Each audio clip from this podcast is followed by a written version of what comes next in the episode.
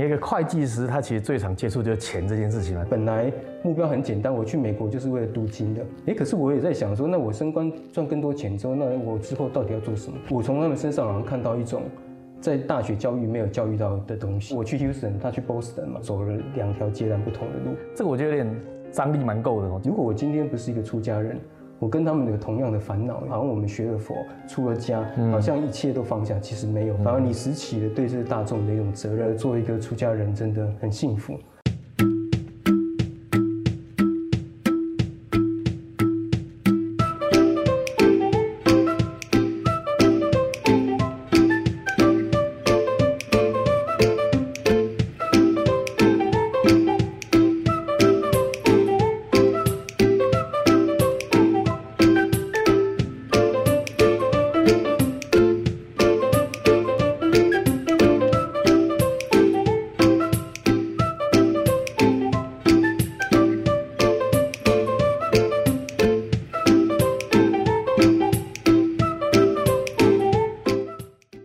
今天真的很感谢这个录影的姻缘哦，这个我跟慧浪法师这个平常同事的的角色，然后在这个也不见得有姻缘可以这样聊天。实际上我对慧浪法师印象很深刻，这个我出家前准备要剃头哦，会先到这个都监院待命，然后那时候呢，比如说要填表格啦，要写资料啦，然后慧浪法师都会说，哎，这个你做完之后，你最好呢把它扫描备份，这样这样比较安全。我想，哎呦，啊这个法师怎么这么谨慎这样子哦？后来才知道他是一个国际会计师啦，哦，难怪就会有这样子的状况。刚才讲到那个，可能恐怕是我。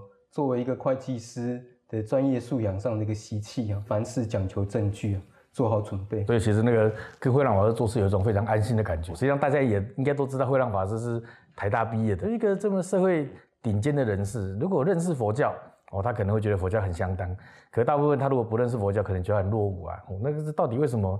你会跟佛教有这样子的因缘呢？也要感谢我的母亲呢。我在念高中的时候，因为准备要考大学啊，嗯，所以我母亲可能不知道怎么帮我，然后就去寺庙拿了一本这个佛经回来。她每天都告诉我说啊，你每天就送一部心经，功德回向。我就真的每天这样送一次心经。后来我自己觉得哈，我应该佛菩萨也给我很大帮忙，所以很顺利就考上台大。我妈早点跟我讲要送心经的，所以我没有考上台大。对啊，大概是因为这样子哈，就跟。佛门结了一个很好的姻缘了。那真正让我对佛教、佛门重新认识，应该是我后来这个在当完兵之后到事务所工作。那事务所工作，因为有机会到了美国嘛。那到了美国去呢，冥冥当中安排也很巧妙。我去到了美国的 Houston，呃，那刚好那边有一个中美师。本来也从来没有预期到说去美国要跟佛教还会重新接上那个线哈。可是也很奇妙。大概在那三个月的时间呢，我就意外当中发生了一次车祸。嗯，最让人扼腕的一件事情就是，我好不容易这个存的钱呢，一下子就损失几千块美金哦。所以那时候其实心里就觉得，我好像出师不不利的样子哈。那心里就有一点挂碍，就是在那时候心里忐忑不安的时候，刚好又有机会去到了中国城，看到了一个佛堂，就进去礼佛。然后里面的人对我很友善呢，啊，我跟他讲说我是佛光的信徒。后来才到了中美事，去的时候本来也没有做任何打算呢，哎，只是觉得说能看到华人脸孔，能够讲中文，其实自己还觉得蛮高兴的，因为在美国都用英文嘛。后来法师就鼓励我参与活动啊，做义工啊。其实那时候给我一个最大的一个震撼，应该是说那个法师哈，我从他们身上好像看到一种在大学教育没有教育到的东西，那种就是你的性格怎么样很平稳的对待人。我们的那个法师哈。他其实学历也不是顶高的，他只有高中毕业。哎，可是我觉得好奇怪，每次到了星期六共修的时候，他开示出来那个头头是道，我就想说，就算我今天是一个念台大，我我讲出来话，恐怕也没办法跟他讲的这么这么如理哈。我就感受到说，哎，他们的师傅把他们教得很好。那我还记得有一次，刚好星期六，这个所有的师兄姐来嘛，因为刚好那一天有禅修的课程，结果没想到这个我们法师对我很好啊。他马上接着就说：“艾迪啊，你进禅堂坐。”我听到这句话的时候，其实我是蛮惊喜的哦。嗯，因为我一直在想说，到底那个禅堂到底在做什么？所以你那时候你是有有想去禅堂坐的吗？这冥冥当中有一个声音告诉你说：“哎，他们在禅坐，不知道做什么。”我想说我要去体验看看，但是因为不好意思开口嘛，不好意思开口。可是法师就给你这样一个。很好的入门的音乐，大概一两次的过程当中，哎，你自己慢慢就有所体会哈，感受到了自己的那个气息在流动。我们其实平常很忙嘛，根本不会觉得说哦，原来我在讲话还有呼吸啊，那其实是给我一个蛮大的震撼哦。嗯哼哼。因为我我我大概是从那个点开始，我重新想到说，哇，这个佛陀真了不起，突然对佛法跟佛教有非常大的转弯。嗯。因为以前都觉得佛教就是拜拜用的。大概从那时候开始呢，对佛法啊重新用新的角度去看看待它，大概也是给我一个。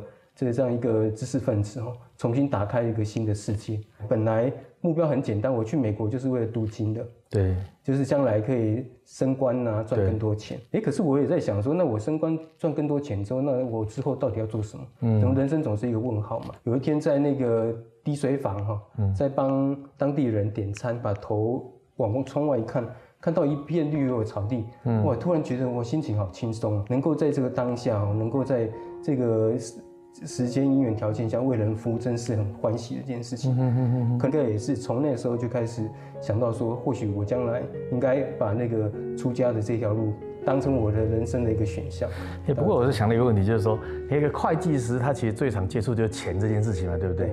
可是你刚刚觉得说钱肯定不是最重要的，这个我觉得有点张力蛮够的哦。就是你刚刚谈的这些内容，实际上确实非关之事。可是我们什么时候回过头来？看待自己生命这件事情，我觉得这可能也是触动到会让法师一个很重要的原因呢。因为他从一个信仰本来对他来讲是寄托，然后拜拜钱不要不见，临时抱佛脚。可是我觉得你转换的很快，你从一个有求的佛教到后来，你你进入到教义，那个中间一定有一个最关键的转捩点吧？那个会是什么呀？以前刚上来要念佛学院的时候呢，把所有都放下。嗯，哎，可是人生也很奇妙啊。后来常驻安排我接了这份工作呢，要开始跟国税局啊、跟会计师联络，我会把过去放下的东西一一又把它捡回来。我觉得呢，就是我们好像一种知见，觉得说好像我们学了佛、出了家，好像一切都放下，其实没有，反而你拾起了对这个大众的一种责任。我觉得啊，为了佛教，为了常住，哎，我应该再继续把这个事情做好，然后让佛教更更安稳，让进财更好。作为一个知识分子，你现在走上了出家修道的路，了哦。这个过去有没有觉得什么遗憾啊？或者说你现在突然转换身份了，成为出家之后，你有没有觉得有哪里自己不足的地方啊？有一次大师在在指导我的时候，他就讲说啊，会让啊很委屈你哈，在这个僧团，如果以你的资质在外面可能可以做到很高的职位啊，享有很高的富贵荣华，可是今天你来僧团里面，这个清茶淡饭的，我就回答师傅说，哎，师傅我没有觉得很委屈哎，我觉得在佛光山是一个大富大贵之家。我觉得进到了佛光山，让我的生命做开展。我觉得我变成一个地球人，然后跟师傅学习。我不管这个哪里有需要，我就去到哪里。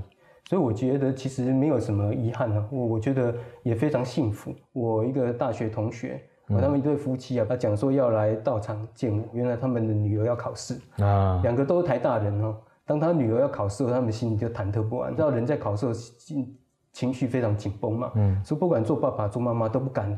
跟女儿多讲一句话，他多讲了什么？踩到雷。对，所以他们其实求助无门呢。他突然想到说，哎，会让法师是同学嘛，嗯，就跟同学讲说啊，这个不知道能够帮女儿做什么，可不可以去那个道场哦，帮女儿祈个福？呃，就特别安排他们两个夫妻啊，第一次来道场，在这个佛前呢送了大师的这个祈愿文哦的加持之后，前阵子考试放榜，考试也不错。可是我我从这件事情我就发现到说，如果我今天不是一个出家人。我跟他们有同样的烦恼哎，嗯，当我家我有家庭，我有小孩的时候，我很多时候身在其中，我不知道怎么解决。对。可是今天因为我是一个出家人所以我反而站在旁边可以告诉他们啊，这遇到这个事情，大概怎么来解决。所以我觉得哎，真的。对一个知识分子来讲，当你有学佛、有信仰，其实是很大的增长。那我刚好一个同学，也是台，也是一个会计师哦，他讲了一段话，我觉得蛮有意思。嗯，因为我们都十九岁考上台大嘛，嗯，然后三十三岁，中间因为我们都去当狱官啊，嗯然后在事务所同一个事务所工作啦，嗯，后来我们都前后到国外去，我去 Houston，他去 Boston 嘛，嗯，然后三十三岁之后，我离开了事务所，嗯。投入的佛学院，从医学院开始学习。啊，他三十三岁，他自己到外面的事务所创业，走了两条截然不同的路。嗯哼。但是我这个同学就讲说，如果说在我所有的同学当中啊。如果找一个对社会上最有贡献，他认为应该就是慧让法师哦。他为什么这样讲？他说，因为我们所有人服务的单位、服务的机构啊，绝对不可能像佛光山现在全世界有超过两百个以上的据点，嗯，而且慧让法师在做的事情都是无私为大众奉献。其实他在讲这段话的时候，我仔细想一想，我这个人生的目标的确是选选对了，能够。拜在星云大师的门下，作为大师的弟子，嗯而且能够投入佛光山这个大富大贵之家。嗯然后我我们在山上有这么好的佛光大众哦，像慧平法师学院的所有的师长们哦，应该也是我多生累劫修来的福报哦。所以我觉得做一个出家人真的很幸福。所以你看，每次听慧浪法师讲话，你就有种自我肯定跟安定的感觉哦。如果这一期的生命，我们都认为自己是一个很非常好的种子，那我们也要应该要把这个种子放在一个很对的田地上哦。这个每个不同的田地因缘，你在水泥地上，你在这个肥沃的土壤里，都会开展出一个不同的样貌。所以我觉得会让法师这个真的是选对福田地了，然后所以这个也非常恭喜，然后我们也开心，我跟他是师兄弟。